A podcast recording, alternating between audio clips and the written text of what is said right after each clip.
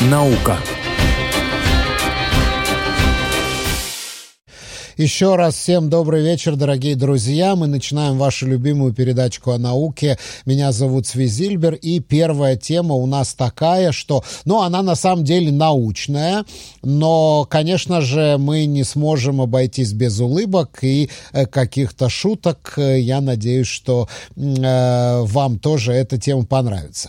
Ну, э, информационный повод э, для этого, э, ну, скажем так, это произошло несколько несколько недель назад, когда один э, американский э, интернет-знаменитость такая, скажем так, и бывший кикбоксер по имени Эндри Тейт решил потроллить э, Грету Тунберг. Грету Тунберг, знаете, экологическую активистку. И он в социальных сетях ей написал, что, дескать, вот ты против выхлопов, а я тебе пришлю список, коллекцию моих э, суперавтомобилей больших. Грета Тунберг ответила ему таким э, распространенным стереотипом, что большие автомобили свидетельствуют о маленьком размере пениса. Вот. Э, на самом деле это вызвало большой скандал, который для Тейта закончился очень плачевно, потому что на него вышли американские правоохранительные органы и обнаружили у него нелегальные доходы, то, что он даже был причастен к какой-то там торговле людьми. Но это стереотип. А, э, ученые из лондонского University College of London э, провели исследование. Я вам сейчас э, вкратце расскажу, о чем идет речь. И они установили, вот препринт уже опубликован на одном из сайтов, он называется Small penises and fast cars. Э, маленькие пенисы и быстрые машины. Evidence for a psychological link. Доказательство э, психологической связи между этими двумя вещами. Вот об этом, дорогие друзья, мы сегодня поговорим. Я сказал, что тема такая, которая не может вызвать, не вызвать каких-то приколов. Э, у нас на линии, дорогие друзья, доктор Елена Гольцман, психиатр, психотерапевт, психолог, в прошлом инспектор Министерства образования. Э, Лена, привет. Привет, здравствуйте, добрый вечер. Добрый вечер. Ну вот, давай, поговор... давай поговорим. Да, мы на «ты», мы много лет знакомы, поэтому, да, да э, делаю такой дисклеймер. Давай поговорим э, прежде всего о самом стереотипе. Вот этот стереотип, э, ну, я не знаю, я помню, он давным-давно существовал, что вот мужчина, который испытывает комплекс неполноценности, компенсирует это за счет каких-то других больших размеров, каких-то других вещей. Ну, ты абсолютно прав, это достаточно известно, я даже не знаю, насколько это стереотип, потому что э, как бы размер фалоса, как бы мы не пытались заявить, что он не имеет значения, на самом деле, видимо, он все-таки имеет значение и придает э, мужчине э, некое чувство, так сказать, э, ну, скажем так, превосходства. Э, недаром существует эта формулировка, формула, что мальчики перестаньте петь, э, мериться фалосами. Э, видимо, это существует испокон веков и до появления аврамических религий, э, собственно, и культур, к которым относится более не менее наша цивилизация, ну, ближе к Западу, можем говорить так. Э, фалос, пенис, это всегда был такой сакральный орган, и при предыдущих культурах он обожествлялся, и, так сказать, его статуи были практически везде. И об этом писал еще Фрейд. Эм, э, мы можем видеть в архитектуре по сей день э, всевозможные, так сказать, э, аналоги либо метафоры, в которых можно прекрасно увидеть, в общем-то, мужской половой орган. Эм, и действительно, автомобиль с тех пор, как появилось, собственно, это понятие, этот предмет, э, средства передвижения, да, он тоже является э, олицетворением мужского некого превосходства. Собственно, как если вы вспомните, как только появились мобильные телефоны, то масса мужчин стояла буквально на обочинах дороги, держа в руках большой такой вот эту вот Моторолу, э, здоровую такую... Да-да-да-да. Э, помнишь, да, это тоже, в общем-то, было олицетворением фаллического символа. Э, видимо, э, мужчины э, действительно каким-то образом пытаются таким э, способом показать э, миру, женскому миру э, и, и мужскому миру, я думаю, с которым ведет конкуренция внутри мужского мира, собственно, наверное, тебе лучше знать. Э, да, что э, вот э, видишь, какой у меня автомобиль, это соответствует моему э, фалу. Что, э. может быть, не соответствует действительности. Но, э, послушай, я, э, я не знаю, вот в советских школах, может быть, мы просто были, росли в такой более ханжеской атмосфере. Ага. Я не помню, чтобы кто-то этими вещами мерился. А вот в израильских школах это очень распространено. Они, в общем-то, не очень стыдятся, и они, ну, я не знаю, я имею в виду, там, скажем, 8, 9, 10 лет, они в туалете меряются. Ну, э, ты меня прости, я помню, э, э, так сказать, э, на детской площадке еще даже до школы. Э, мальчики это делали, и, так сказать, мы девочки это наблюдали, потому что еще тогда не было, не было такого представления о запрете. Э, что перед девочками этого делать нельзя. Э, и рассуждали на эту тему вполне, так сказать, э, активно. И я даже помню, как один мальчик рассказывал, что отец его, значит, одобряет и гордится, потому что у него такая струя мощная. Это где-то возраст 5-6 лет. Собственно, это именно тот возраст, когда у ребенка появляется представление о половых различиях ага. между мальчиками и девочками. Э, и мальчики при этом, в общем, были бы не против подсмотреть, как это устроено у девочек.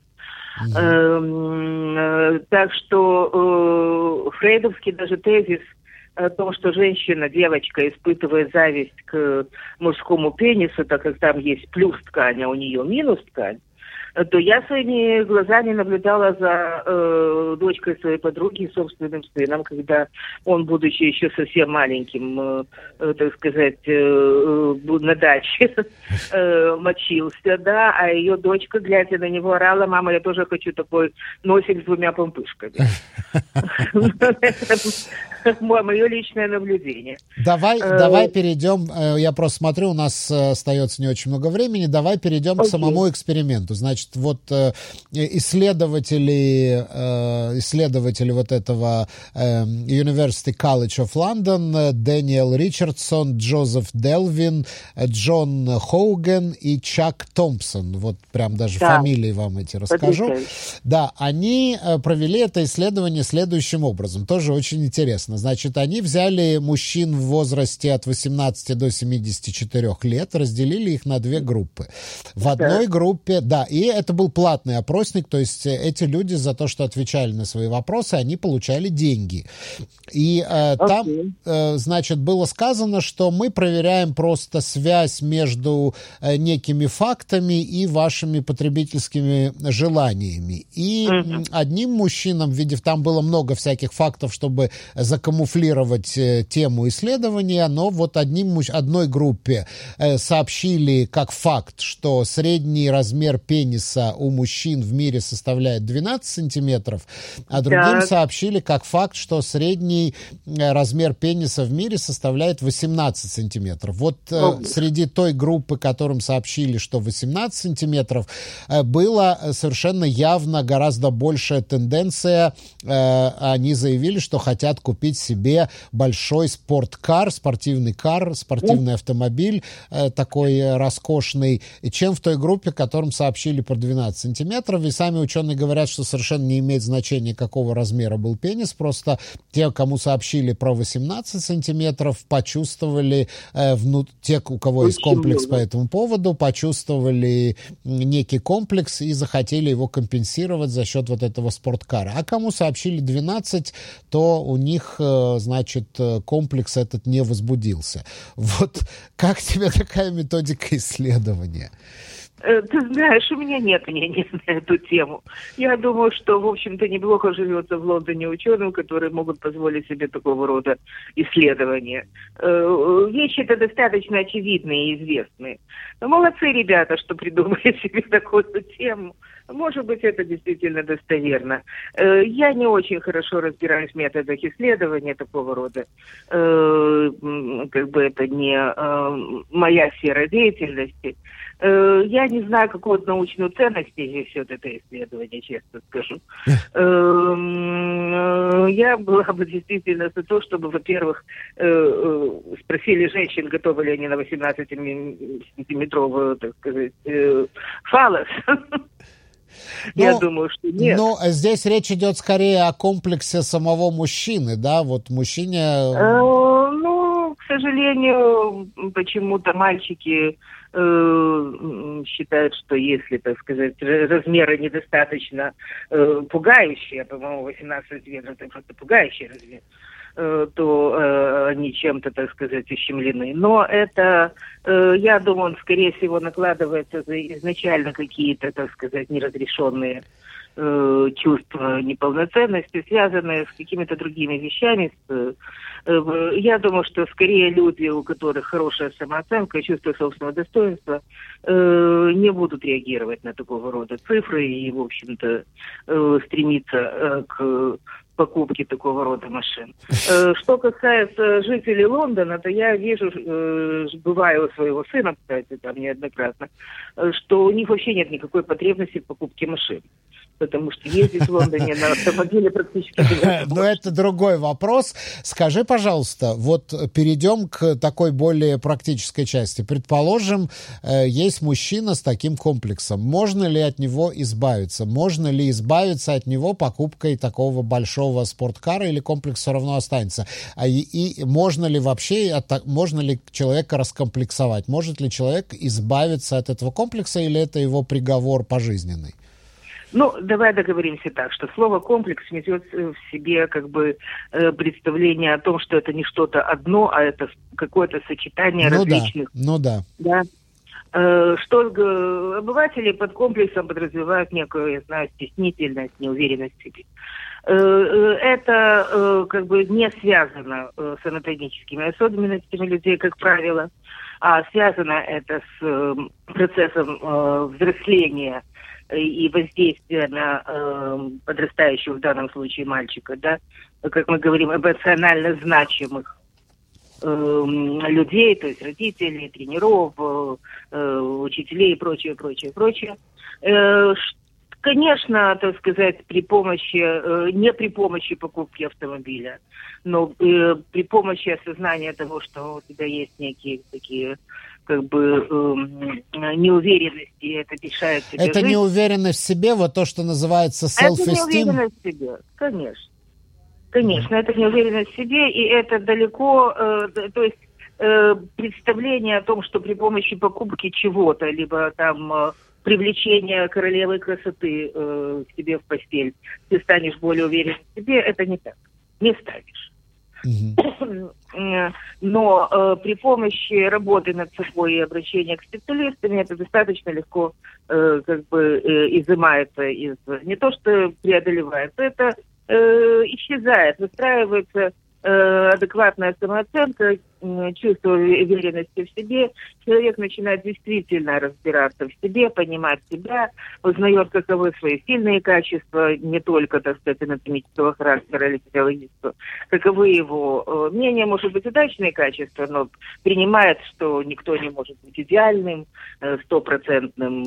Ты знаешь, вот, вот еще, еще один из выводов этого исследования, который меня удивил, что вот эта зависимость между э, комплексом по поводу пениса и размером автомобиля, она увеличивается с возрастом. То есть э, 18 лет она проявляется в наименьшем виде, а вот ближе туда к 74 она наоборот возрастает. Вот э, как бы с жизненным опытом, по идее, человек должен понимать, что не все идеальны, что есть какие-то другие вещи, но э, на самом деле вот э, с возрастом как раз-таки увеличивается потребность какой-то компенсации. Опять же, если полагаться на результаты этого исследования, как они расшифрованы.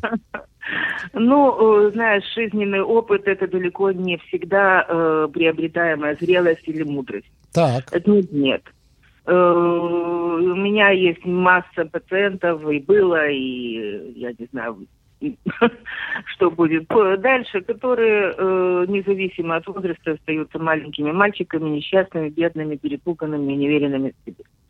Э, что касается 19-летних и 35-летних, ну, в 19 лет, как правило, у людей нет проблем с половой функцией. Может быть, просто в 19 а. лет еще нет возможности купить себе дорогущий спорткар, поэтому они не заморачиваются? И это тоже, и, может быть, это не является еще, так сказать, э, критерием жизненного успеха. Как многие думают, э, может быть, ошибочно, что вот 35 уже необходимо это иметь. Э, это говорит о твоем жизненном успехе. На самом деле это не говорит о жизненном успехе, это говорит лишь о трудностях поиска стоянки. Э, большое спасибо, большое спасибо. Все наше время, к сожалению, вышло. Действительно такая веселая, интересная тема. Я благодарю тебя за участие в нашей программе. С удовольствием всегда с тобой.